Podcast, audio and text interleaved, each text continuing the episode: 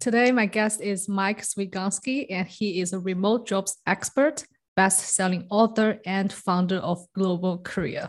And I'm very excited to have him here because I watched the CNBC video featuring him living in Georgia, Tbilisi, and uh, I'm so glad to get connected with him. And he's going to share with us his personal experiences, why he's doing what he's doing now, how life is in Georgia, Tbilisi, and how the pros and cons of living abroad and do a remote job. So, welcome to Fast Track Podcast, Mike.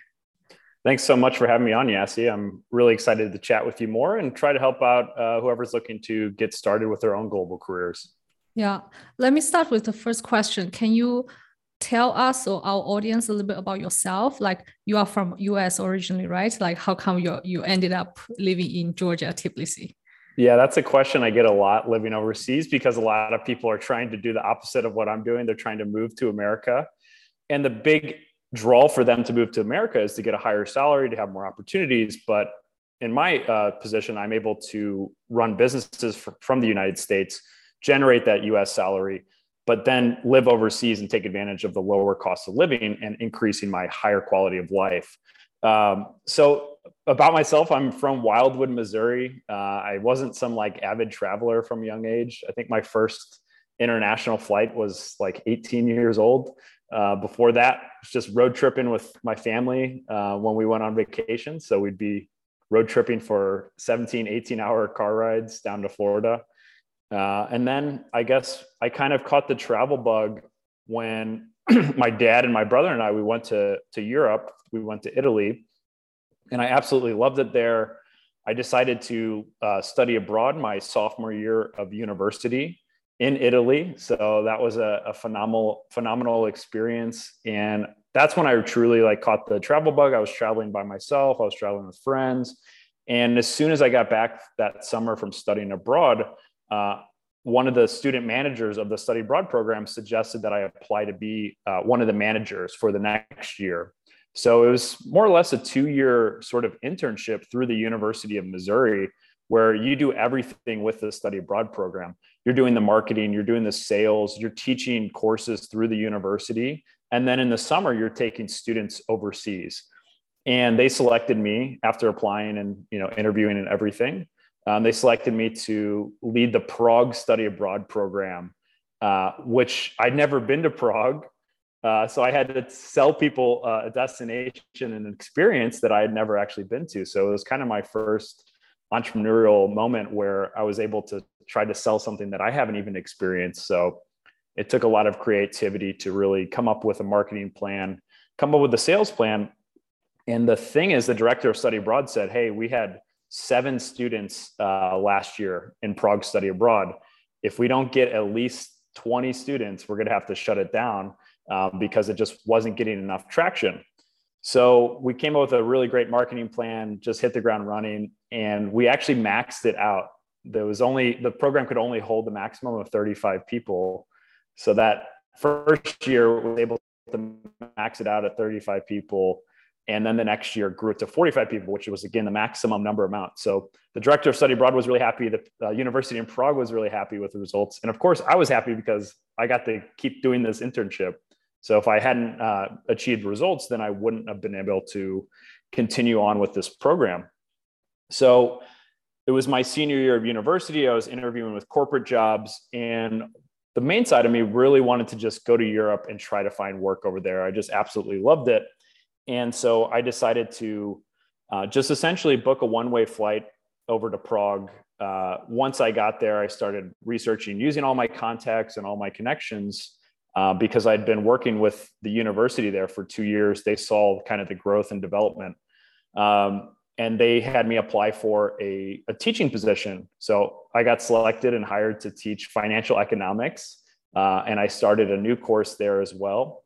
But because you know I, I had a finance background, I taught two years before through the University of Missouri they'd kind of seen me already working for the past two years. We had a relationship. So it was kind of like a two year interview to get this role, um, but it worked out really well. And I ended up being a professor at the age of 22, essentially, which is a, a, a pretty fun thing to be doing. And uh, yeah, being a professor at age of 22 in a foreign country, a foreign university. Yeah. So that this was like the big light bulb moment. I showed up in a brand new country, was able to find a job uh, within a few months. And that was like the moment I was like, okay, I can keep developing my career. I don't have to put my life on hold for a year or two. I don't have to take a gap. Uh, I can continue working, developing my career while still traveling. Like when I was living in Prague, I was traveling. I made it a goal to go to a new country or new city um, at least once a month because it's so central. You can hop on a train and for 20, 30 bucks, you can be in a new country, which is, you know, when you're in Missouri uh, in the middle of America, uh, to go to a new country, it takes a lot longer to, to get there. So that was a great experience living in Prague. I was based there for about two years, but the teaching life just wasn't the path that I really was passionate about.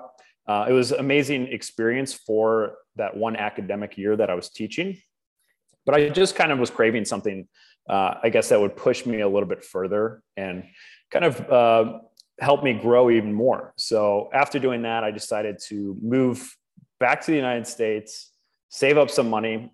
So I got a contract working at Wells Fargo, which is a, a huge bank working on the trading floor uh, as a brokerage. And basically, working as a broker, I was able to save up money, move to Australia. And Australia has this really nice working holiday visa where you can essentially do any job that an Australian citizen can do. You just have to apply online. And then I got approved and uh, oh, be young enough, right? Be young enough. Because Yeah, there, there is there is some some requirements. Uh, you have to be under a certain age uh, for Australia, New Zealand, but now a lot of countries are offering similar programs uh, because that was kind of like the big hurdle at the time was getting this working visa. Uh, because a lot of times you can go as a tourist, but you can't really work legally. So I was able to do the working holiday visa in, in Australia, do the working holiday visa in New Zealand, and I was working for tech tech companies when I was there a lot of people that go to these countries for these working holiday visas, they focus on finding kind of what I consider backpacker jobs, which is working at a hostel, working at a bar, um, picking fruit in a farm. And none of that was really interesting to me. I think it's a great experience. But I was like, I want to find something that, again, is going to kind of help build my career. So I was focusing on like actual career oriented jobs. And everyone who I met who was a foreigner was focused on these other types of jobs. So I think I kind of had a, a, big advantage there because you know they saw like nobody else was really competing for these uh, these jobs at these tech companies. So I ended up working for a tech startup. Really loved it. Was living in Sydney. Absolutely had a great work to life balance. Was able to work remotely. This was like kind of my first experience with remote working around 2015 and it was remote working but i still had to be based in sydney so the company is in sydney but yeah. you can work from home or anywhere. Yeah, so it was kind of based in Sydney. It was more of like a hybrid remote working. So it was like three or four days working from home, two or three days going into the office, uh, going into meetings in the city and stuff. So it was a, a good flexibility um, between you know work life balance there, working remotely, and kind of my first introduction. So when I was there, I actually uh, had been in touch with a mentor who I met while I was working at a university in Prague so to backtrack a bit there, uh, this mentor of mine, um, he was on his sabbatical in Prague. We became good friends. He kind of uh, saw that I had really, you know, had a lot of ambitions in life and suggested I apply for an MBA program in South Korea. So while I was in Australia, I was like, okay, this is a, a great opportunity. Uh, I should apply for this MBA program. And I got accepted, uh, was able to get a full scholarship uh, they were going to pay for my my tuition, my flight, my housing, uh, set me up with a job while I was there. And so I was kind of like, I love my life in Sydney, but I was like, this is just too good of an opportunity um, to not go to South Korea and experience this. So then I moved to South Korea from Sydney, uh, was studying in Gwangju uh, for my MBA program and studying at a university there for about about two two and a half years and as soon as I graduated, I spent about six months just living in Seoul, trying to find non teaching jobs, um, which is very difficult in South Korea. Uh, it's not impossible, but uh, the, the hard part about it is they have a separate visa class for uh, teaching. So essentially, you know, they, they, they want a lot of English teachers. They pay them some of the most highly paid teachers in the world is South Korea. And I just graduated my MBA, so I wanted to pursue something a little bit different. Um, and basically, I was on a work looking for work visa, which is kind of this like purgatory where it doesn't allow you to work. It just allows you to look for work, but nobody wants to hire you unless you have a work visa because they have to sponsor you and everything. So it's a little bit complicated. Uh, they do have some now like working holiday visas there as well uh, if you meet certain criteria. Uh, but anyways, I tried that for six months. wasn't able to find anything really consistent. Uh, I was doing a lot of odd jobs. I was like working as a model, doing like voice acting. I had a part-time marketing job, which was only like 15 20 hours a week. Uh, so overall, it was a great experience. I loved it. Uh, but I decided, hey, this just is like a little bit too hard to find something that I'm looking for. So I decided to go do the working holiday visa in New Zealand. And essentially, uh, within a week or two of showing up, I just hit the ground running. I didn't have a ton of money saved up. I think I had like the bare minimum that you needed to go to New Zealand, which was like 3000 US dollars or something. Yeah. Is that was that the second time you did the working holiday visa in New Zealand? So was, the first one was in Australia, the second one was okay. in New Zealand. Yes, this was like the the only one opportunity that I I did it. Um, so I moved to New Zealand within like a week or two I found a job just because I was like I'm going to spend 50 60 hours a week applying for jobs. It's like okay, my full-time job now is to find a job. Yeah. Uh, and then I found a job very quickly um, working for, again, another tech startup. And this was in the travel space. So it was like perfect for kind of what I was looking for. And again, it was fully remote. I just had to be in Auckland um, to meet up with the owners of the business. And overall, it was a great experience, but they ran out of money. It was just like, it was a travel magazine that was trying to like kind of be, be like a tech company, but it just didn't work uh, in the end. And they ran out of money. And then I spent two, four months working and then two months traveling around New Zealand. And while I was traveling, I applied for another uh, tech startup company, uh, which was 100% remote. You would do six to nine months of training in person, and then you could work from anywhere. And I got hired on to be uh, a marketing strategist for this tech startup and they were getting started in Vietnam, but they were an American based company. And essentially, I was employee number four. Uh, and essentially, we helped build this company into one of the fastest growing companies in the United States, grew it to hundreds of different of hundreds of people working fully remote all around the world. Uh, so it was a, a real wild ride, kind of building this uh, this huge tech startup. And the background of this business is a brokerage which helps people buy and sell profitable online businesses that have been curated. Uh, so the company's name's Empire Flippers. And what the great thing about this company was it was a remote company. So it taught me a lot about remote work, building remote teams, hiring remote talent all around the world. Um, you know, just being able to build culture with a remote team. Uh, and then it also taught me a lot about online businesses. So it taught me everything that goes into you know what makes a good online business and essentially i helped broker 120 million dollars worth of these online businesses so i got to see what successful businesses looked like how they got started how they were able to really grow and scale. And um, it's kind of been a, extremely knowledgeable to learn about this industry. And i still help entrepreneurs sell their businesses and i still help buyers buy these businesses because it really is the fastest way to to success is to acquire an already established online business you know these businesses have two or three years of profitability they have year over year growth they have a lot less risk than starting a business from scratch. Starting a business from scratch you know can take two to three years to get profitable. It can and there's no guarantee of success with that. So that was kind of uh, where I, I, learned a lot of knowledge about marketing, digital marketing, and just how to build businesses and how to grow businesses. Um, but around 2018, about two years into working for this company, I started building my own side hustles, started acquiring my own businesses, and eventually my side hustles were just um, performing as good as my salary. So I decided to after fully vesting my four years at Empire Flippers, decided to um, just go fully into building my own brand. So What, what is your sorry? What is your side hustle at that moment? Is that you acquire other online business and you are running those businesses? So I uh, in 2018 I published my book, which is Global Career. So that was part of the business, book sales. Then I have like a remote job website. Uh, then I have consulting and courses alongside teaching people how to find remote jobs, how to travel better, how to travel hack, which is getting free and cheap flights.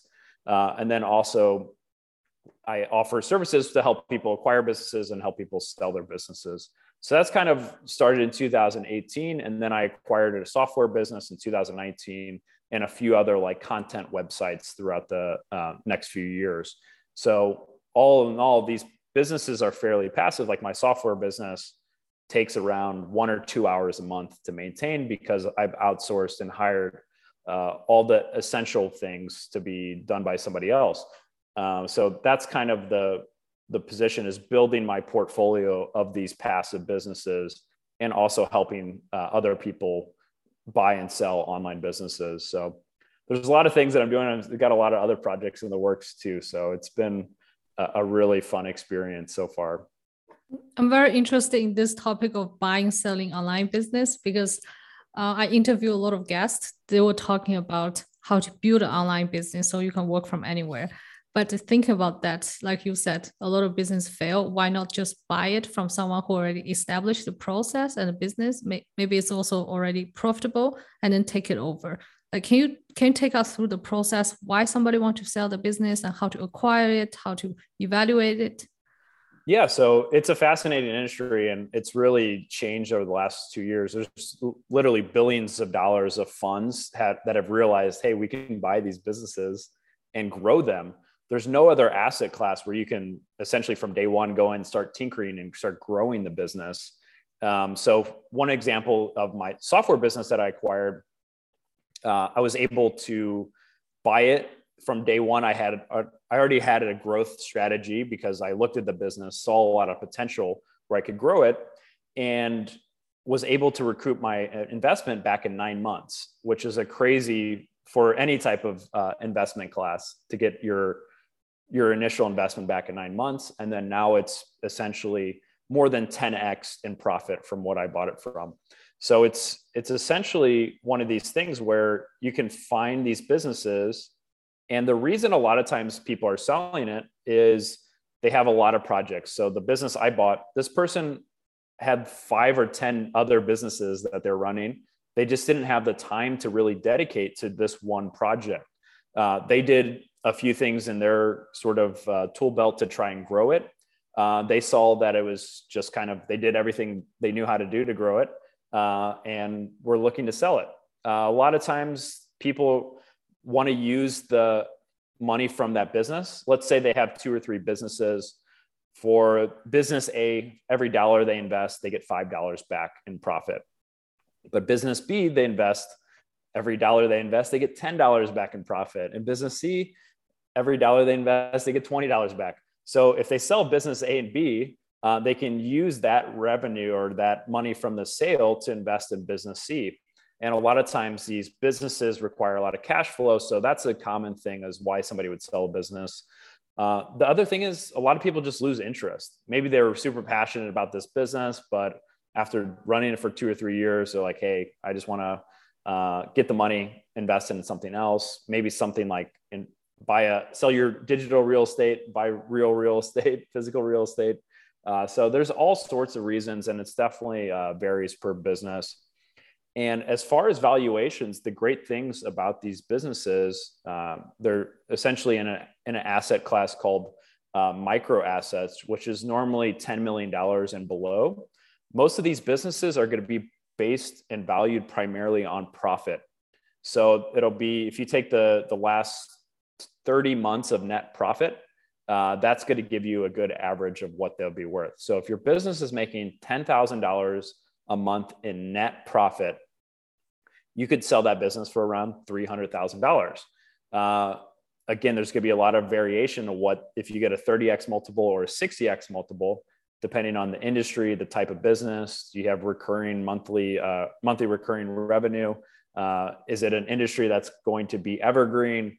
Uh, so all these factors go into you know whether your business is going to sell for three hundred thousand or six hundred thousand uh, dollars, and essentially I help sellers try to get that higher valuation by making changes in their business, by trying to structure it in a way that makes it more appealing for buyers.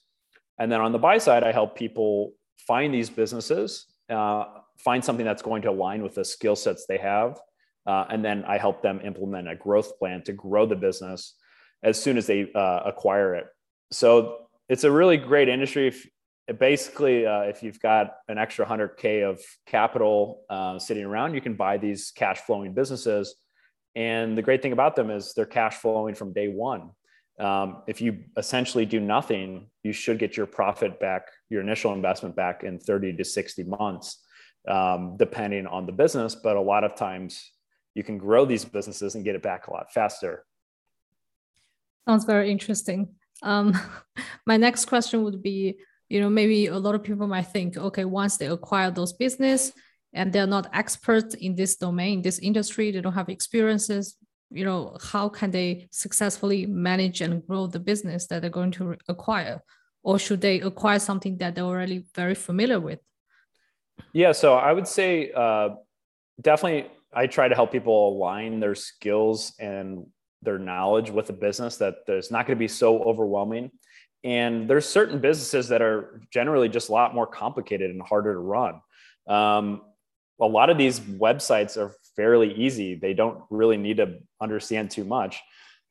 But again, you know, if you do have no sort of online business experience, if you struggle to open up Zoom or download Zoom or like, you're going to probably struggle with an online business. But if you have some tech skills, uh, if you're familiar with WordPress, a lot of these blogs are fairly easy. And the thing is, the the person who you're buying it from usually trains you for like 30 to 60 days. So you're not just getting handed the keys and say good luck they're going to show you for two to three months um, depending on what type of business how complicated it is um, they're going to show you how to run the business and how to do all the day-to-day operations uh, but some of them are very simple like a lot of these businesses are content websites it's essentially just a blog that's ranking very high on google for a certain niche let's say like best office chairs they're ranking number one on google for best office chairs it's getting a ton of searches. They make money through affiliate marketing, advertisement. They have a writer in place that goes in, writes articles. They've got the next two years of content outlined already. You just buy it, uh, essentially take over the cash flow. Maybe you can implement some SEO tactics to help grow it.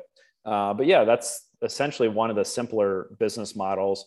But then you have more complicated stuff, which might be in the software space or the physical product space, where you're essentially ordering products from China, you're sending them to Amazon to be fulfilled by Amazon.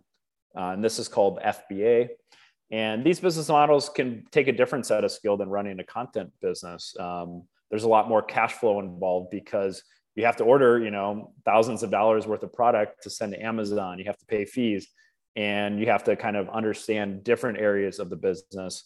Uh, some of these can be a little bit more complex, they can have 50 or 100 products. Some of them could be just one product uh, doing really well on Amazon. So uh, even the same business model, you know, you look at two businesses, they can be a lot more complex and complicated. So it really is one of those things I, I try to help people that I work with is what is your kind of expertise level? What is a business that's going to be the best fit for you? And what is your risk tolerance? Some businesses are genuinely going to be more risky. Uh, and that's the thing. I think that's what's kind of holding back the industry. It's usually not a lot of uh, the funding isn't holding it back. It's the number of operators that can actually run these businesses. Uh, but yeah, depending on your skill level, that's kind of my sort of uh, sales pitch is I help them run the business a little bit. I'm always there to help them after they do the acquisition, after the seller of the business has kind of um, fulfilled their duties. I'm there to like help them uh, grow it and make sure that you know they know what they're doing. Yeah. And um is that how you manage your online your own online business? Like you are helping your clients remotely? And where are they where, where are most of those clients coming from?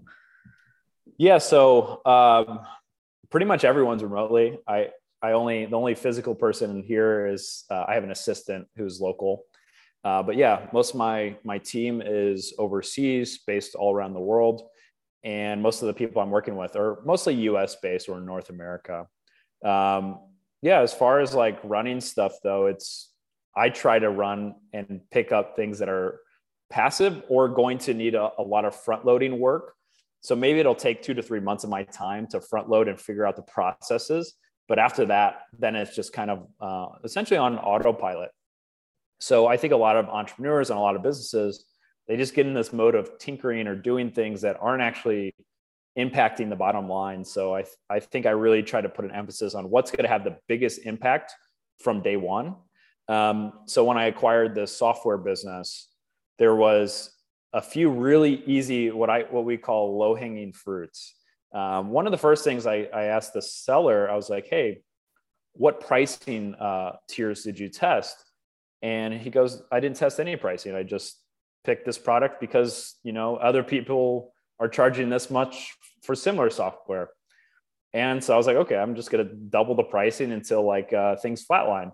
And so I just continue doubling the price until it kind of uh, evened off and i saw like okay this is the the perfect price point so that was one strategy to really grow the business. And i think a lot of people don't try to do this. They try to do a million other things but try to like split test their pricing. Uh, so that was something that worked really well for me. And with a physical product uh, it could be a little bit more difficult with a digital product that i was selling. Uh, it's a lot easier. You go in there change the price and uh, you hit publish and like 10 seconds later it's changed. So that was one real easy thing i did. The the second thing i did was what i can what i call cro or conversion rate optimization which is essentially just looking at the page that the, the landing page adding more testimonials adding more details uh, adding more calls to action. Uh, and one thing that worked really well for me was just adding an exit intent one time offer coupon. Uh, so essentially, when people were about to leave the checkout, they'd be like, "Oh, you can get ten dollars off right now, but this is the only time," uh, and that has worked extremely well. So between that, um, teaming up with some uh, kind of industry experts to promote the business with as as affiliates, um, between those ways, I was able to grow this business really quickly after the acquisition. Oh, okay, amazing! You are really a business expert. And coming back to where you are right now, right? You're running uh, multiple business from Georgia, Tbilisi. Uh, people might ask, you know, why you pick Georgia? Why you pick? Okay, by the way, Georgia is not in the U.S. There's another country yeah. in Europe called Georgia. And like, how did you ended up there? Why do you choose to live there? Yeah, so I was before I was living in Tbilisi. I was living in uh, Medellin, Colombia, and essentially I had been based there for a few years I absolutely loved Colombia, but the safety concern just kind of became a, a real thing. I had a lot of friends that had is- issues, and this wasn't, you know, the person that was doing something, you know, bad and was like, okay, you're you were in, you're putting yourself in a bad scenario. It's just like, hey, I was walking down the street in broad daylight, or I was in an Uber uh, and got held up by a gunpoint. So I was like, okay, I want to get out and get to somewhere safer. So I was looking at countries that had really uh, a lot of safety. And Georgia is one of the safest countries uh, in the world, actually. Um, they say that it's even statistically as safe as Switzerland, which is really cool to hear. Uh, so basically, that was one issue. I was looking for that. Uh, the second thing was the visa situation is extremely welcoming in Georgia. You can show up here with your passport, and it's not just Americans. It's around, I think, 150 countries or something are eligible to come to Georgia for one year, show up with their passport, and they can stay here and live here for that one year. So I decided to come here for a month, see how I liked it. Uh, then COVID happened, and essentially that one month turned into almost two years of you know the borders were closed, the whole world was kind of shut down. But after a month, I loved it here and kind of decided to stay long term. Uh, and this has been my my sort of travel hub. So I'm based here around probably eight months out of the year and the other four months i'm traveling around not always like four months at a time but um, here and there like i just got back from from visiting baku in azerbaijan uh, and nice. celebrating my 100th country so a few friends and i went, went down to celebrate okay do you need a visa to azerbaijan uh, you need an online visa it took like you know five minutes. It's like $25. But yeah, you do okay. need a, an online visa for there, depending on which what your nationality is. Yeah. I asked this because I was joking because I know for Swiss passport holder, they also need a visa to go to Azerbaijan. I'm not sure if it's this online visa thing, but for me, I don't need a visa. So like I can oh, visit good. four more countries uh, without a visa than Swiss passport holder. oh wow, that's great. Yeah, I actually I, I loved it there. It was a beautiful city, uh, really friendly people extremely clean. Uh, one of the cleaner cities that I've been to. Uh, so I really enjoyed it. Great time. Uh, but again, you know, I think you can only stay for 30 days as American, and that just kind of shows like the contrast. Like you get back to Georgia, here you go, yeah. one year, yeah. and then after that one year, you can just go to Armenia or a nearby country, like an hour away, and then come back again for another yeah. year. Visa run. yeah, visa run. So uh, it's definitely a very welcoming country, especially to foreigners. And is there a reason why they do that? Do they want to attract more business, more foreigners, or does any tax benefit? So I think there's a lot of things. I think they're just trying to attract more people in general and more people that are going to bring more money in. Uh, and I think for my example, you know, the cost of living is low here. So an expat is probably going to spend maybe four or five times more than the average uh, local family um, depending on you know the, the expat and what country they're from. And i think they're trying to attract those people that are going to one not take jobs or compete for local jobs. And two they're going to buy more real estate. They're going to be a positive impact on the community. Uh, and generally overall uh, every georgian that i've met has been extremely welcoming um, to have foreigners in their country and uh, to kind of have the the country start growing. And i think they're they're trying to attract more of these these types of individuals here. Um, are there any benefits for business owners or entrepreneurs? I mean, in terms of income tax or corporate tax or rebate, etc. Yeah, I think I think they have a one percent tax uh, law here, um, but again, I'm not a tax expert. It varies so much from what country you're from. If you're American, uh, essentially, if you're American, you still have to pay taxes in the U.S uh, kind of follows you everywhere. But other countries, um, they can set up a tax structure here that's a little bit more beneficial for them than someplace in Europe. So it really varies, like what your business structure is, where your income's coming from, what country you're from, what nationality you're from. Um, so you definitely need to talk to uh, a tax expert. But there is some great benefits here. Uh, they do have a low um, sort of tax rate for for everyone. Mm, nice to hear that. Um, do you have any other last minute message or advice your audience if they want to start a let's say online business or work remotely to allow them visit different countries have the flexibility with their own time? Like where can they start? Yeah so i, I always try to like gauge people what they want to do. There's pretty much three ways to start working as a digital nomad or working remotely. So you can get a remote job you can start freelancing, or you can go into entrepreneurship. Those are the three main paths. Uh, so choosing one of those paths is going to be the, the fastest way to do that. And for me, finding a remote job is probably the fastest way because, and the least amount of risk. You can start having somebody else pay your salary and you can work remotely. Uh, freelancing again is a great way. And I, I always try to like recommend doing a hybrid approach where, hey, uh, get a remote job first, start freelancing, building that side hustle. So either do freelancing or entrepreneurship because that really reduces your risk overall uh, in being successful. So that's kind of what I recommend um, with people is like where you're at. If you're working an office job, look at getting a remote job. If you've already got a remote job, then start a side hustle through freelancing or building a business. Uh, and I think that's the best path to go. And if you need help with any of that, feel free to reach out to, me. I help kind of in all of these areas uh, in helping people get started with, uh, you know, what took me five to 10 years to kind of figure out. I try to help fast track people into a lot shorter timeline. Yeah. And then the last question would be how can people get in touch with you? Your social media, your email address, your website? Um, please share it here. Yeah. Yeah. So globalcareerbook.com is probably the best place to go. It has uh, information on everything I offer, it has links to my book, uh, links to get in touch. And yeah, or if you want to reach out to me on LinkedIn, Mike Swigunski, or on Instagram, Mike Swigunski as well.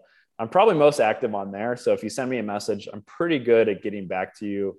Probably a little bit better on Instagram um, at applying, replying to messages. But as long as you say, "Hey, I've listened to you on this podcast," uh, I'll get back to you. Okay, thank you so much, Mike, and feel free to contact him, my audience. Yeah, I love hearing from people, and if you're ever in Tbilisi, uh, feel free to reach out. And as far as you, as you as well, Yassi, uh, hopefully we'll, yeah. we'll cross paths somewhere. I think soon. Yeah. Okay. Thank you so much for being here. Thank you so much for having me.